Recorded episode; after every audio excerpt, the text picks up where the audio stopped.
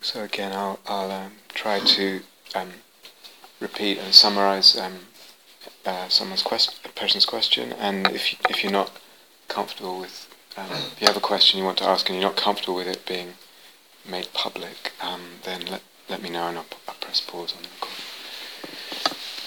So, anyone. Um, before I came on this retreat, I was an emptiness ball. I really love it so much next to you. And um, and uh, so this has been a, a, new set of experiences for me. so, while I was thinking, and reflecting, and I was thinking. So sometimes when I sit in my kitchen and I open, I, I, I open my eyes, or even during the sit,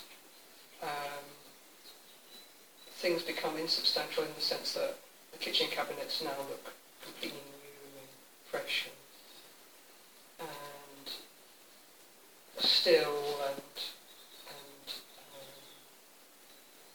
um, almost vibrating at the same time.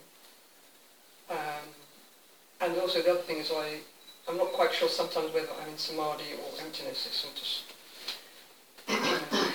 blend or.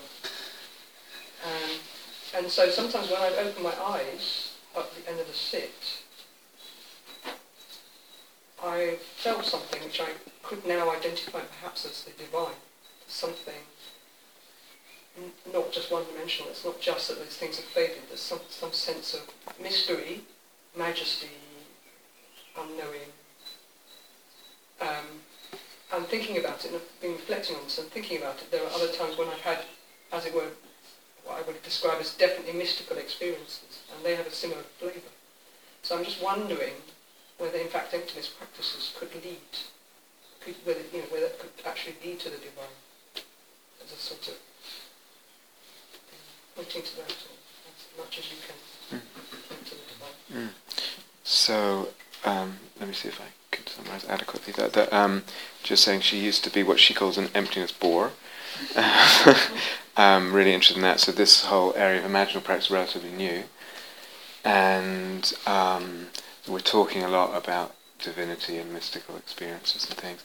And she recognizes from the past that um, w- whether at home or here on retreat, opening the eyes after there's some stillness, not sure, um, and, and then perceiving the world as a shiny, radiant, etc., but also uh, recognizing in hindsight that in that perception there's also some majesty and some, some mystical depth. But I also experienced the insubstantiality, E- you know, the kind of film setty quality, the kind of, Okay. you know, that's, Yeah, with the with the sense of insubstantiality to perception, and um, not sure. Am I in a state of samadhi or emptiness, and what's the relationship? And is it possible to experience the, mystical opening and the divinity through through emptiness? Is that right? Yeah. Um, so thank you. So um, you know this business about em- well, actually the whole path, um, the whole way Buddhism is construed, and who the Buddha was, and what he tried to communicate, and uh, where the teachings go, etc.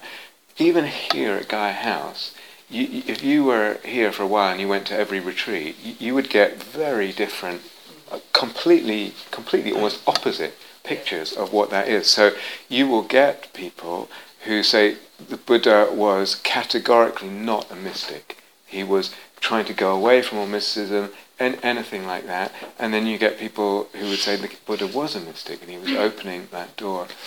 So everything within the Dharma, um, things like emptiness and uh, samadhi, etc., they all get interpreted according to this vision or fantasy of the package of where the whole path is going. So, um, in in a vision or a fantasy of the path that um, is categorically and, and refuses any any mystical sense, then emptiness has to be interpreted acco- accordingly. And so sometimes what you get, and uh, it, I may talk about this tonight, or I don't know, but um, I may have talked about it tonight. um, that uh, e- e- emptiness has this kind of what I call a deflationary quality. It's like it's a deflationary teacher. Emptiness is saying don't get excited about anything. Why? Because there's nothing behind anything or mystical. Nothing has any depth. Everything is interconnected. So, so nothing is worth getting excited about. And, and the path is essentially um, letting go of any kind of possibility of that. Just meet, meet this existence, face up to it. It's what it seems to be. And, you know. Um, versus, and the way I would con- construe the whole path of emptiness is um, uh, it, it's an opening to, to divinity. Like it, that, that's where it goes. A- absolutely, and um, or that's where it can go. Put it that way. That's where it can go. It may not be obvious at first with, with the whole way, the, the way, at least the way I would present the way emptiness opens up. It may be that the first thing is just a bit more cooling, a bit more spacious, a bit more ease with things, etc. But as you go deeper, um, I, I, and this I would again be in the almost plural of it, divinities, perceptions of divinities, different kinds of mystical experiences open up. Um, emptiness can provide certain, um, almost like predictable experiences that, that open up for people. Um, and then, and then at a certain level, it provides a kind of, I don't know how to say this, like a, a platform that um, allows all kinds of other experiences to open up of divinity. So divinities or experiences of divinity, different kinds of mystical experiences, and um, and then what we're adding on this retreat is that actually those possibilities are amplified, magnified even more in any possible direction. It's not just everything is everything is divine because it's empty, or everything is divine because it's universal love. Everything is divine because it's in nature is awareness. It's what what, what starts to happen when, with the soul making process is the kinds of divinity and where you find them, the faces of divinity. They just it just multiplies in in the opening in, in the perception. Um, am I in samadhi? Am I in emptiness? The two are related. They're related by virtue of the fact that states of samadhi are um, states of progressively less fabrication of perception of self, other, and world.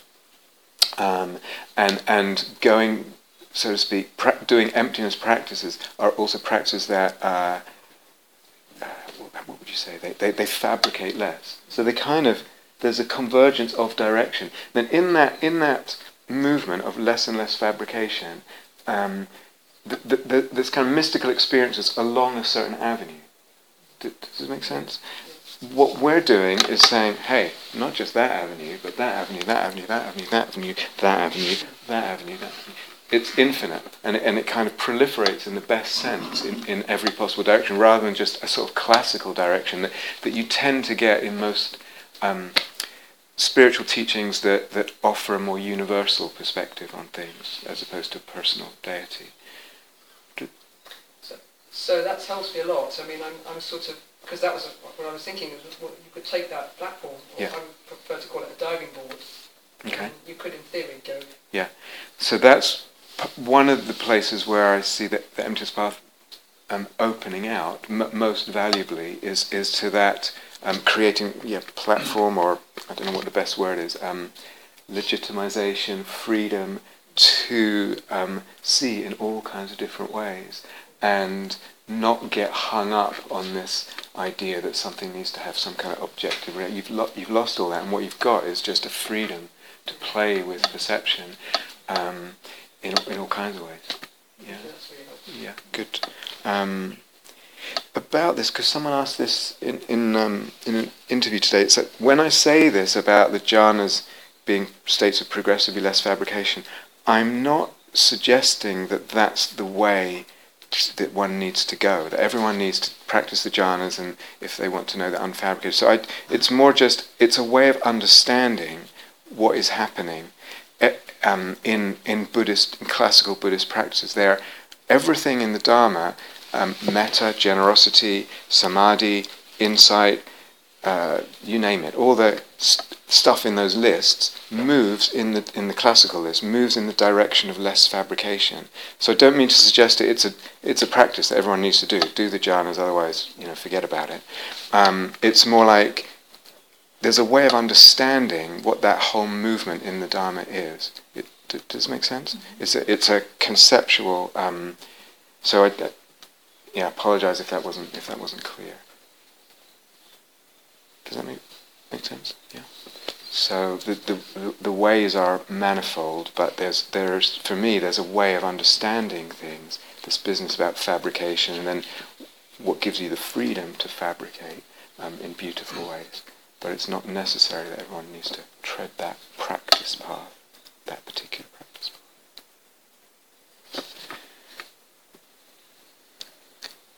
Yeah. Is, uh, Dave, Dave, yeah. so Eros and cosmopoiesis. Um, my understanding of what you said um, is that when there's a certain quality or, or force of Eros, mm. that you get a sort of spilling over from the image.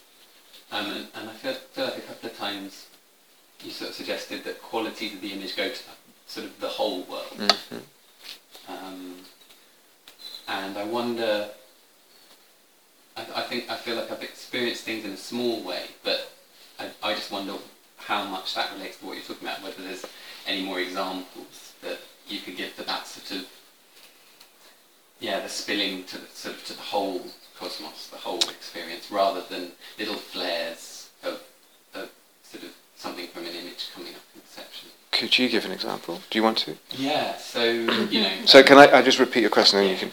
So, I know about repeating your example, but um, let's figure that away. So, so Dave's asking. Um, we've talked about um, the force of eros being able to open up cosmopoiesis. By cosmopoiesis, we mean poiesis means to create, like one writes poetry, like one creates poetry. So, in the perception of the cosmos, we're through the perception, through the ways of looking, we're actually, so to speak, discovering, creating the cosmos um, in that in that in that beautiful way. And through the force of the soulmate, one way it can happen is through an image. An imaginal image has there's eros in it, and that whole um, galvanization of the soul making process and perception and movement and involvement and relationship happens with that image. And then one way that things can happen is that begins to spill over into the world. And then one looks around oneself um, after let's say after the meditation if you're doing it in, in that kind of linear way. And and you notice oh the world the world looks different now. And how does it look different? How do i feel it different? What is the world? So the idea and the perception and the sense of the world is um, tra- transformed transubstantiated in in connection and, and with the flavor of, of the image. So that's one way that things work. Um, do you want to give an example? So that, so for example, after you know spending some quality time with a tree, mm-hmm. um, you know, my head and my heart were full of tree, um, and just there's something, a certain sort of patience, a certain sturdiness that I started to notice, but it wasn't that the whole cosmos was like it was, you know, just individual maybe objects mm-hmm. or relationships had a sort of sacred treeness in their in their patience and in their yeah. yeah. Um, whereas what you're describing sounds a bit more sort of like it's happening in a different uh, I don't know in a different way on a different level because this idea of it's almost everything yeah um, so um, the example with, with a tree and the sort of sturdiness and patience of the tree um, was then perceived in, in a few other um, objects or, or things in nature, but not in this kind of pervasive way that um, may have been alluded to. Um, I, yeah, I, I wouldn't, you know, like all these things, including jhanas, it's, it's like the, the cut-off points are not, you know, it's like don't get too hung up there. Um, I would just um, keep keep practicing and see what happens. You know, um, it can also happen the other way around. You know, so you're uh, you're walking or sitting, whatever, and suddenly everything is a certain way. You know, um, so it, it, doesn't only only happen that way. Um, what do you feel like you need now with that, with with the whole question that you're asking? it's it's interesting. It's just it was a little detail that has just stuck in my mind for a yeah. long time yeah. about I, I, I think with these things, not not to force and, and pressure. You know, it's like, what if we, you know, we work, we work hard in meditation. We say, what what can I do and balance and how you know what what are the skills and elements of the art and all that, and and that's good. That's important. You know, um, and we bring our heart and soul and our dedication to it and our intelligence to it. And you can also conceive the thing the other way around that the soul is driving this. Um, and, uh, you know, what perceptions arise for different people at different times is what needs to arise. You know, so there's a whole other way of conceiving it. Um, do you need more examples? Or uh, uh, the, I seem to remember it was the end of the Path of the Imaginatory, and I just rattled. They were all musical. I, I seem to remember for some reason, but I could, I could, you know, there, there's loads one could give, and sometimes it's really dramatic. Sometimes it's very, um, yeah, very, very dramatic. You know, and, and there's maybe, uh, like I said this morning, you know, with that image about the um, uh, the mother who lost the child. You know, it's like sometimes images move in series, and, and they kind of so you don't necessarily jump from one to to this big thing. Um, and and yeah, sometimes the whole thing's very dramatic. And sometimes it's really really subtle. So this is the thing. It's like not to put too much pressure on. I want a dramatic kind of uh, thing that I've heard about. Yeah, but uh, how does that sound? Yeah. Um, look, if we turn it around, you know, um, I'm, I'm not hearing a lot of frustration or anything in your question. It's more just it sounds more like curiosity rather than yeah. So you know, beautiful things are happening, right? Would you say? Oh, yeah. yeah. Trust that. Stay, stay, stay with the beauty. Something really beautiful is happening. You don't need to. I'm, I'm more like a lot. A lot of thing about imaginal is just saying. It's almost like we notice things. You start to notice more and more. Um, and, and some of that's just familiarity, some of it's just attuning more rather than making different things happen. So, this whole thing about like this um, self other world eros. What's a tripod? What's a quadra, quadrupod? Quadrupod. Uh, th- this thing, um, stool, yeah. um, th- th- you know, it's like it's not obvious at first.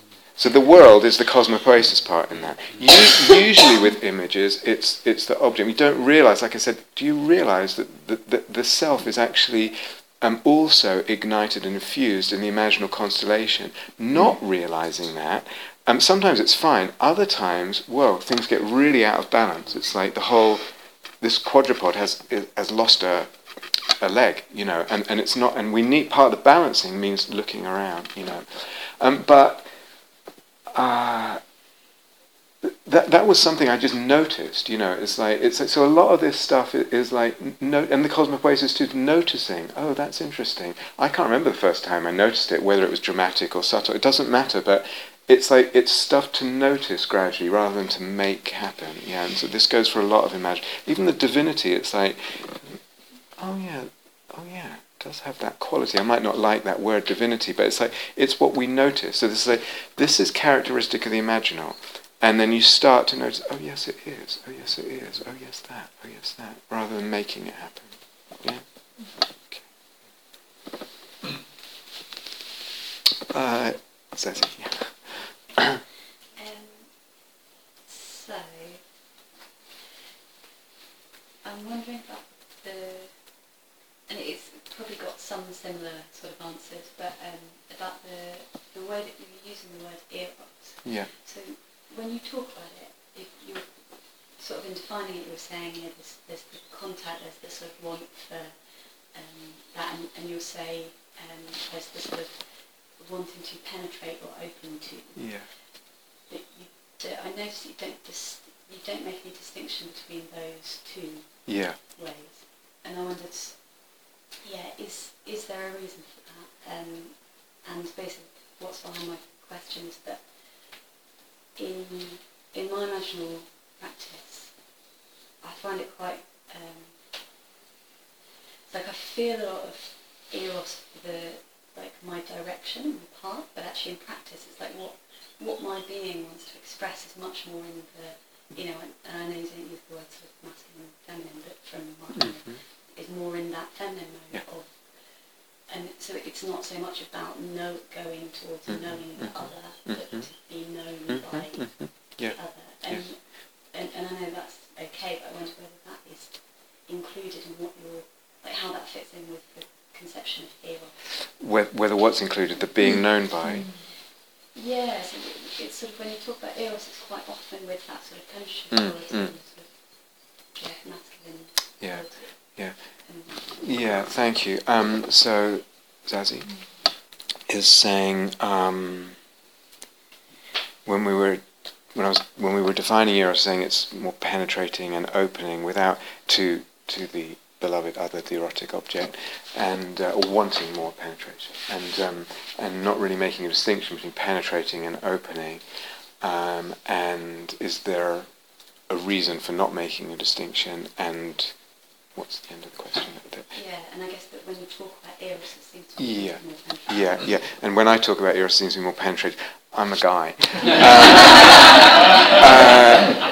uh, in the sense, I, I, I am, I'm, I'm. I mean, just think um,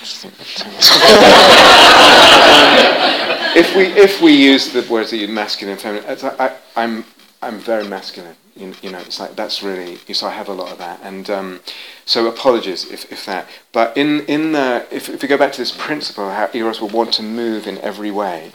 Um, go with what seems to be alive. If that the directionality is that way, if it's back towards that opening the self to, um, in a way, what we're talking about this morning, fits it's the anteros first, you know, which is similar to what you're saying, that you're, you know, fine. Um, just go with where it's alive, because it's like a flame. It's like um, uh, it, wherever it's alive is where you trust, and then it will start. So eventually you get the penetrating and opening. You know, in some, I don't think. I, well, I think I mentioned it in the guided meditation. You can have, let's say, purely sexual, er- erotic, Im- imaginal going on, and you could be the penetrator, you know, and um, uh, and I could turn into one who's pen. Doesn't even make sense, you know, anatomically, but it doesn't matter. It's like you just trust again. Back to Dave's question. There's a, there's a soul movement here that will just unfold how it unfolds in the order that it unfolds for you, in the order that it unfolds for uh, Elaine or whatever. It's, it's going to be different. It's a bit like Bo's question yesterday about conceptually starting in different places and experientially start. Some people more with the body, some people more with, you know, it, it doesn't matter. It's like trust the eros and, and then and let it do its thing and it will, yeah. So apologies if my language tends to tip that way. Um, it's, yeah, it's just, uh, so, that, how does that sound? Yeah, and, and uh, I think it's it's partly relating to sort of, um, and I think that is it's you know, it's just the, the sort of polar end of the experience. Yeah. It because a lot of the images, um, it's the sort of merging with the image. So often when people talk about sort of you know oh there's this image, and it, but it's like a, it's a merging rather than uh, an other. Mhm. But then actually the, the in that, that whether there's an image which I merge with or whether the image is just myself, there is the sense of other in the sort of conscious, you know, in the being known in that image. But so the experience is that I am in, you know, there isn't so much of like an obvious sense of other. Yeah. It feels like that is just the, the sort of feminine mode. Yeah, um, that's interesting. Um, uh, again, I, I would, so I don't know how to sum that up. Um, what you just said. Uh, it doesn't, so he's just saying, it doesn't seem like there's so much of an other that the, the, the self or that pole of the self other has become the principal image, and there's not so much of a duality because there's quite a lot of merging going on. Yeah. Um, again, I, I would just, I would just trust it. You know that when there's eros, it uh, creates otherness, othernesses actually. So what happens is it just proliferates m- more and more othernesses. It's like so you become multiple. The f- the f- the the, the, the um, folds of your being start proliferating, and you, you start. It's like it's not just Zazie. It's like this element or this dimension of my being that becomes a pole, and and so there there will be an, another beloved other, and then there will be just more and more, and um, so again, I would just say trust it. What we're not doing is just diving. we're not doing is only diving into a kind of complete melting, gi- jhanic thing. That that's fine, and I'm probably that that's happened for different people. You know, it's that's quite normal. But um, so you can let that happen. You can enjoy it, but always there's a coming out of that. It's like we want, we don't want to get lost in that. We want to know it, and then otherness reestablishes itself in a, in a beautiful way, you know, or there's degrees of melting or whatever. But um, there will be this proliferation of othernesses that, um, but you can basically just trust. I think. Am I answering? Yes. Okay. So do you think that otherness is actually inherent in image? So uh, rather than you know, if something is really imaginative, so it's like the Yeah, so my experience of it is mostly that the, the multitude is within the image of self rather than the image of. Yeah, yeah, yeah. That's fine. There'll there'll be othernesses in that in that yeah within that yes, yeah. So it's like self almost becomes like another, like a beloved other, yeah, or beloved others plural. Yeah, but it's it's more like it feels like the the other is the no knowingness. Oh yes, yes, yes, exactly. Yeah, yeah, yeah, totally. Yeah. um, yeah. Yes. Thank you. Yeah. Good. Okay. Uh, Jamie had one. Yeah. You mentioned in, in one of the talks that there are elements of tantra that are analogous to the soul-making paradigm. I'm just wondering, were there are any critical ways in which it's definitely different? Yeah. Um, um, uh, there's probably lots of different ways that people, that tantra gets um, disseminated. You, know, classical tantra. First of all, there's Buddhist tantra and there's Hindu tantra and there's all kind, you know, and then there's modern Western sexual tantra. And so it's like, what are we talking about? But, but even in Buddhist tantra, there's a lot of different kind of schools and traditions and things. Um, one of the things that, that comes immediate to mind is um, to, often what you get in tantric is prescribed deities with prescribed forms and prescribed colors and prescribed, you know, meanings and all kinds of things, and and that's all great and, and fine. Um, I think we're leaning more towards this kind of trusting of, of the soul and what comes up individually, and uh, you know what images come to you. So that's one of the um, that, that's one. I mean, there are. Jamie's asking, what's what's the way? What are the ways in which what we're doing is definitely different from sort of classical Buddhist tantra? That, yeah. So that's one. Um, there are others. I'm just not sure whether I want to say what they are now. Um, uh, um,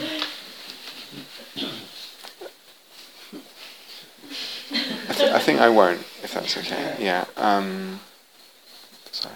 Yeah.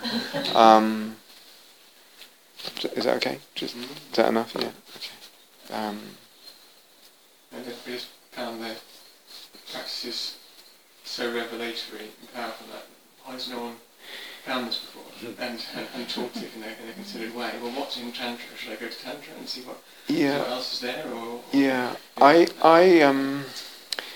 But well, you may you may find all kinds of stuff. I imagine, but um, I'm not an expert on tantra. I don't I don't consider myself at all an expert. Um, I suppose one of the ways it's opened up for me was was from the emptiness practice. Jill's gone, but one, from the emptiness practice, it it almost to me just suggests tantra. It suggests the ability to do that. You reach a certain point when it becomes kind of to me the obvious next step, and the obvious sort of unfolding. So I went. Um, to the library next door and rummaged through books and tried to apply myself to the practices they were taught. But I, it worked worked to a certain extent, but it actually felt like it wasn't the right thing. And um, then for me, what was really um, a big thing was re- reading James Hillman, and then. Uh, you, you know, moving through that and taking that, and then and then just experimenting and and um, you know, your question, why isn't, or what, what it, it, has a lot to do. That's why I, I tend to talk, try and talk a lot and think a lot about conceptual frameworks, conceptual ideas that actually block it, that prevent. Why isn't it? There's actually a reason why. It's because we believe X or we believe Y or we believe that X or Z is wrong or this and that. There's actually ideas um, and uh, psychological reasons and, and you know there's lots of reasons why not, why it doesn't. So that's actually quite an interesting question. Um, uh, um, but yeah, so Tom, yeah. On the same topic, do you think it's because is just a, in the history of, of tantra up until you know the way the Western mind developed, there was potentially fewer blocks. I mean, it seems to me that in practice, having practiced a little bit myself in that, in that tradition, in that tradition, it seems like the soul-making aspects are more implicit within that, and there's Yeah. a sort of expectation that the prescribed image will then become Yeah, image in a way Yeah. you need it. yeah, um, yeah. I'm, I'm just a little.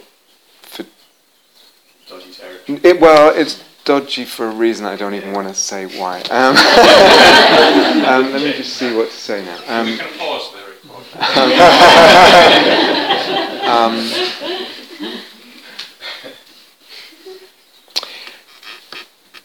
I think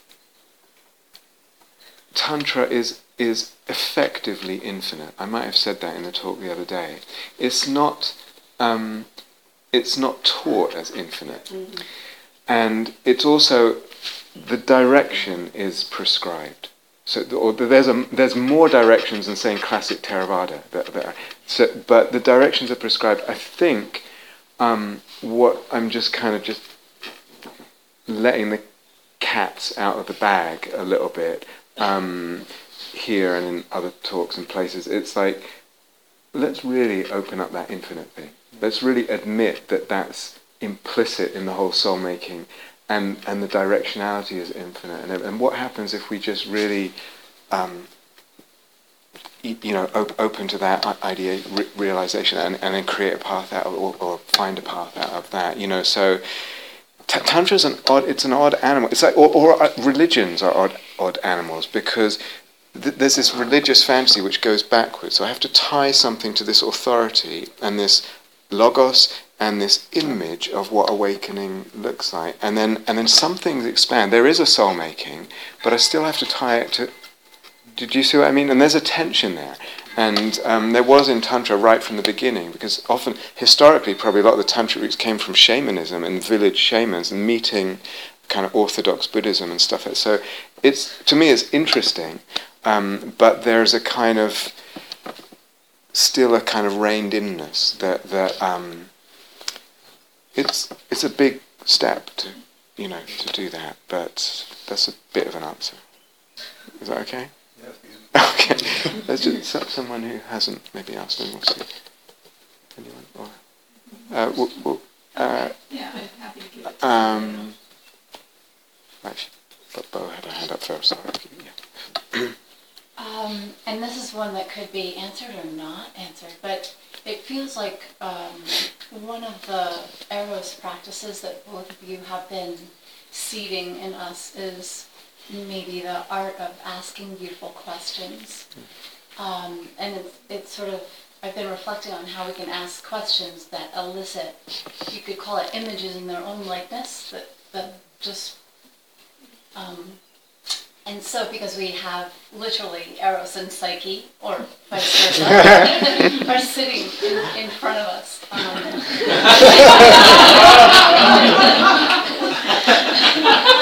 Did I hear the tea bell? Um, yeah, and and we're preparing to go. Um, with the knowledge you have now and sensing us the, the way that you do, and having that heart connection, is there a question that you would craft for us together that we haven't seen to ask? For the, for everyone. Well, yeah, and you've been doing that all along in some ways, but uh, and so it doesn't have to be answered now. But what would what would be a, a beautiful question seed? Um, yeah, and I'm also aware of that part of myself that wants to ask always things. Stop. Like, yeah, is this right? is that right? Are we doing that right? Um, so just an open invitation. That's at any point. What was the thing about doing it? I didn't get that. Well, you know, as we prepare to leave, you know, having some sense of the, the questions that elicit answers in their own likeness are tend to be. I mean, we could probably map them out together. All the ones that, you know, am I doing this well enough to be able to go home? But, Mm. but what would um, so because you've been teaching us things like, is this soul making? Does this feel alive? You know, to recognize the quickening that happens inside us when when we ask something beautiful or or, or there is an image of beauty. Just wondering?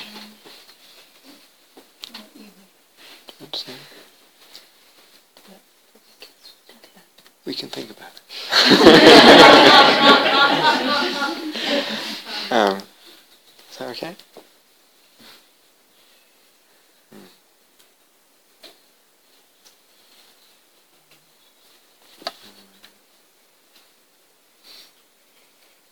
Yeah, may- maybe we'll, we'll ponder it and see what comes if that's okay. I mean, I think you've been doing it all the way along, but.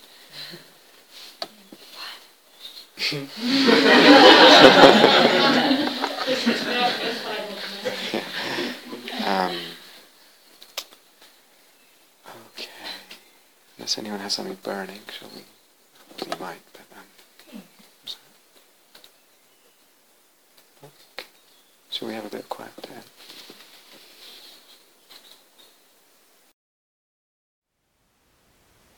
Thank you for listening. To learn how you can support the teachers and Dharma Seed, please visit dharmaseed.org slash donate.